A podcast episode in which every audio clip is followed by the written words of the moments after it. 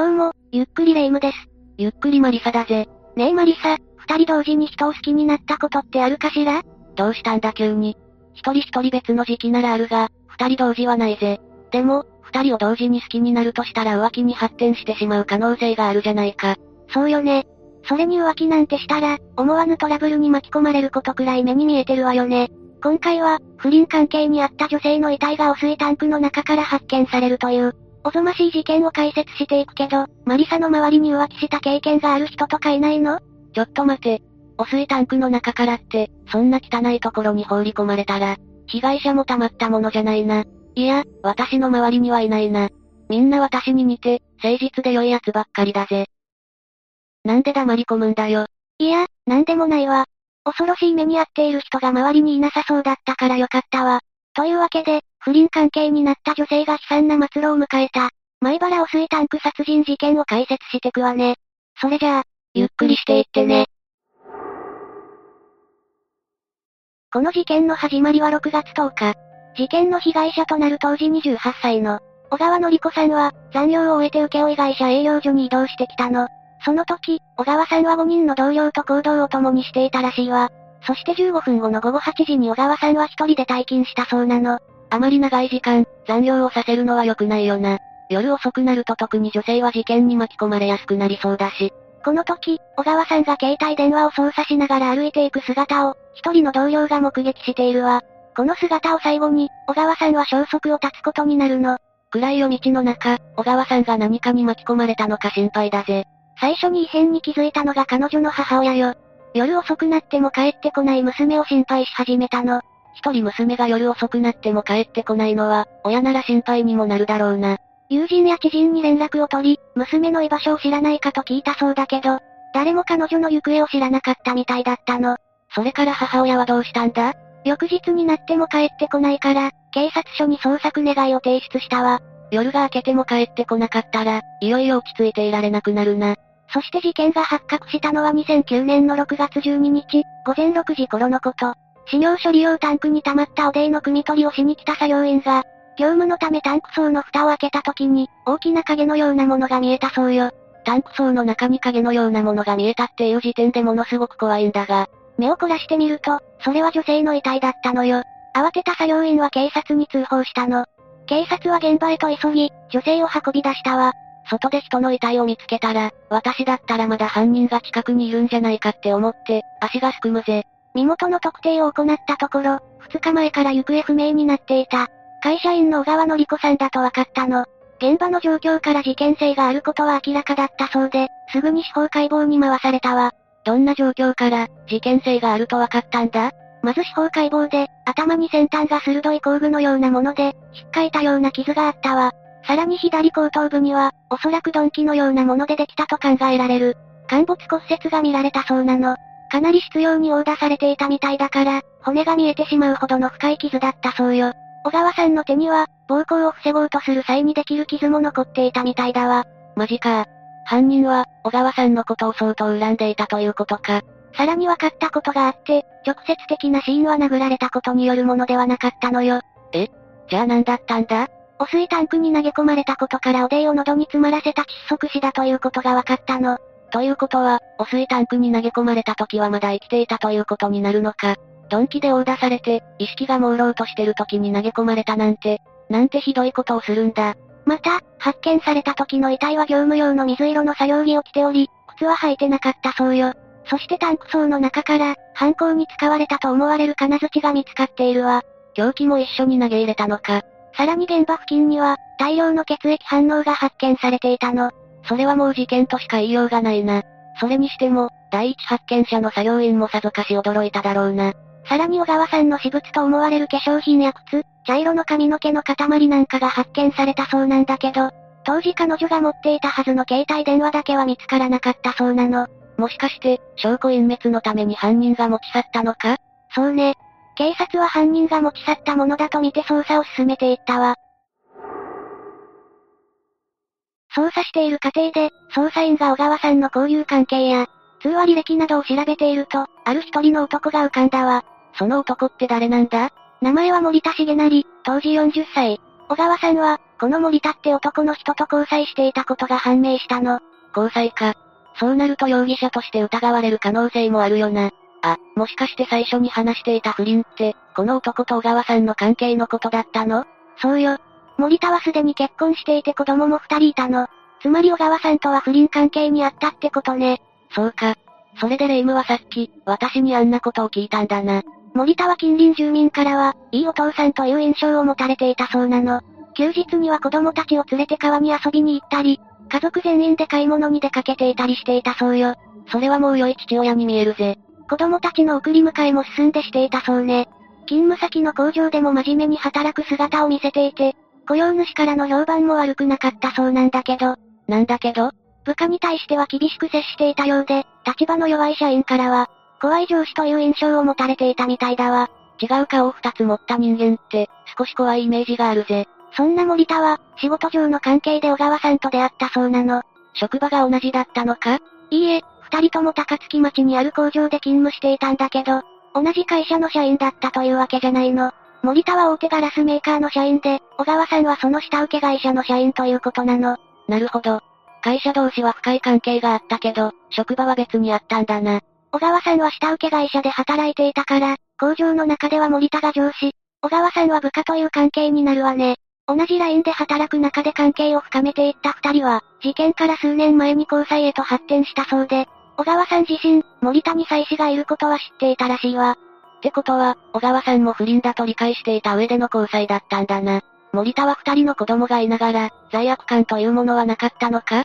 やはり工場で働く同僚の間でも、二人の関係は噂になっていたようなの。職場で男女が親しげに話していると、そんな噂もすぐに広まるだろうな。小川さん自身から直接不倫の話を聞いていた友人もいたらしい。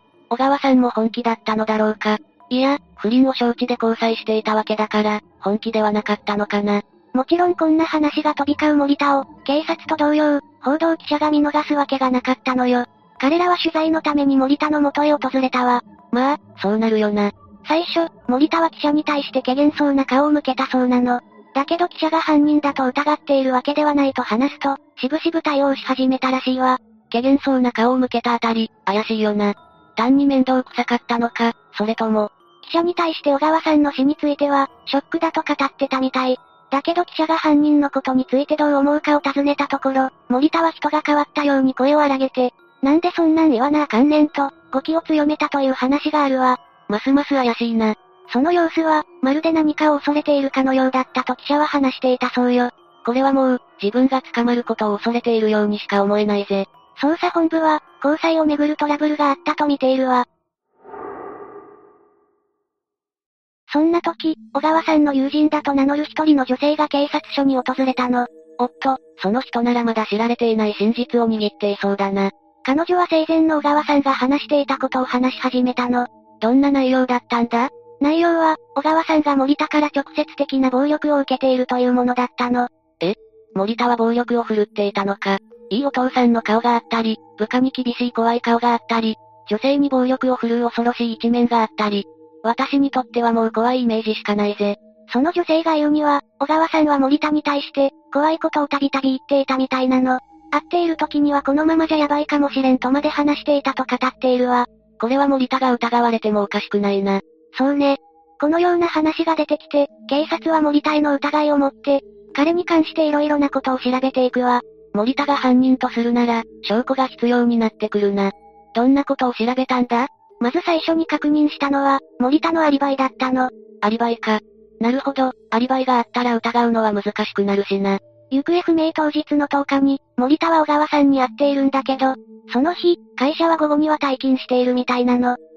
なぜ森田は午後に退勤したんだろうな。そして翌日の11日は、午前8時半に出勤して午後5時に退勤したそうなの。小川さんの死亡推定時刻はその約3時間後の午後8時過ぎよ。ということは、残業で遅くなった小川さんは、退勤後割とすぐに亡くなっている可能性が大きいんだな。時間的にはそうよね。ただこの時、森田は何をしていたのか分かっていないの。つまり、森田には当時アリバイがないのよ。あとは証拠さえ見つかれば、森田が確実に犯人なんだが。さらに警察の調べによると、小川さんが行方不明になる当日の10日までは、小川さんと頻繁に連絡を取っていたにもかかわらず、11日以降には連絡を取った後が見つからないそうなの。まるで小川さんが亡くなっているのを知っているかのような不自然さだな。さらに、行方不明になった小川さんを心配する素振りさえ見せなかったの。いくら不倫相手とはいえ、行方がわからなくなったら気にはすると思うが。しかも森田は、遺体が発見された日の12日は会社に出勤していなかったのよ。そうなのか？疑いは深まるばかりだぜ。まだあるのよ。小川さんの遺体が見つかったタンク層は、前原市の田園地帯にあるんだけど、そこで森田が所有する車によく似た車両が目撃されていたそうなの。そこまで色々言われてたら、もう森田が黒だと考えて間違いなさそうだけどな。ちなみにタンク層は、森田家から3キロ程度しか離れていないの。犯行に利用しやすい近さだな。あまり近すぎると、かえって疑われそうだけど。そしてこの車に関する奇妙な点がもう一つあって、森田は遺体発見の翌日に車を修理に出してるの。その時の車の状況が、フロントガラスにひびが入っていて、ルームミラーが折れている状態だったんだって。もしかして、そこで小川さんを？可能性はあるわね。しかも不思議なことにガラスのひびは、内側からの衝撃によってできたものだったらしいの。内側からフロントガラスにひびが入るほどの衝撃って、一体どんな力を出せばひびが入るんだよ。怪しすぎるだろ。当然捜査本部は、調べるために車を押収したわ。その車に小川さんの DNA が見つかれば、調べてみたところ、なんと左後輪のブレーキドラムと助手席に、何者かの血痕が残っていることが判明したの。おこれで DNA 鑑定で小川さんのものと一致すれば、森田が犯人だという動かぬ証拠が。結果的には、小川さんの DNA と一致したわ。さらに小川さんは、退勤後の午後8時40分に森田にメールを送っていて、それが彼女の最後の動きだったの。これらの情報の結果により、小川さんと森田が同じ場所にいて、そこで何らかのトラブルに発展し、殺害に至ったと判断して6月19日に森田を逮捕したの。ようやく逮捕に至ったんだな。しかし、森田は小川さん殺害の件に関しての取り調べで、殺していませんと容疑を否認しているの。ここまで証拠が見つかっておいて、まだしらばっくれるのか。担当刑事からの問いかけにもほとんど口を開かなかったみたいなの。それで、結果的にどうなったんだ？黙秘ばかり続けるものだから、動機は不明のまま7月9日に殺人罪で起訴されているわ。そりゃあ、こんなに証拠が揃っているのにやってませんなんて通用しないし、黙ってるだけじゃかばいようもないしな。2010年11月の裁判では、相手からの攻撃を防ごうとした際にできた防御層が、小川さんの身体に多数あったことで強い殺意があったことがわかるとされたの。また二人の浮気をめぐる攻め合いのやりとりがメール内で起こっているのが見つかっていて、その上、森田の車に小川さんの結婚が発見されているという証拠を提示されたわ。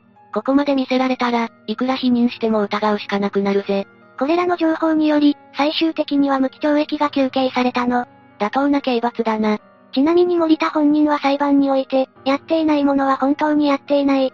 取り調べで人間の皮をかぶった鬼などと刑事からの罵られて、精神的にも肉体的にも疲れ切っていると話していたそうよ。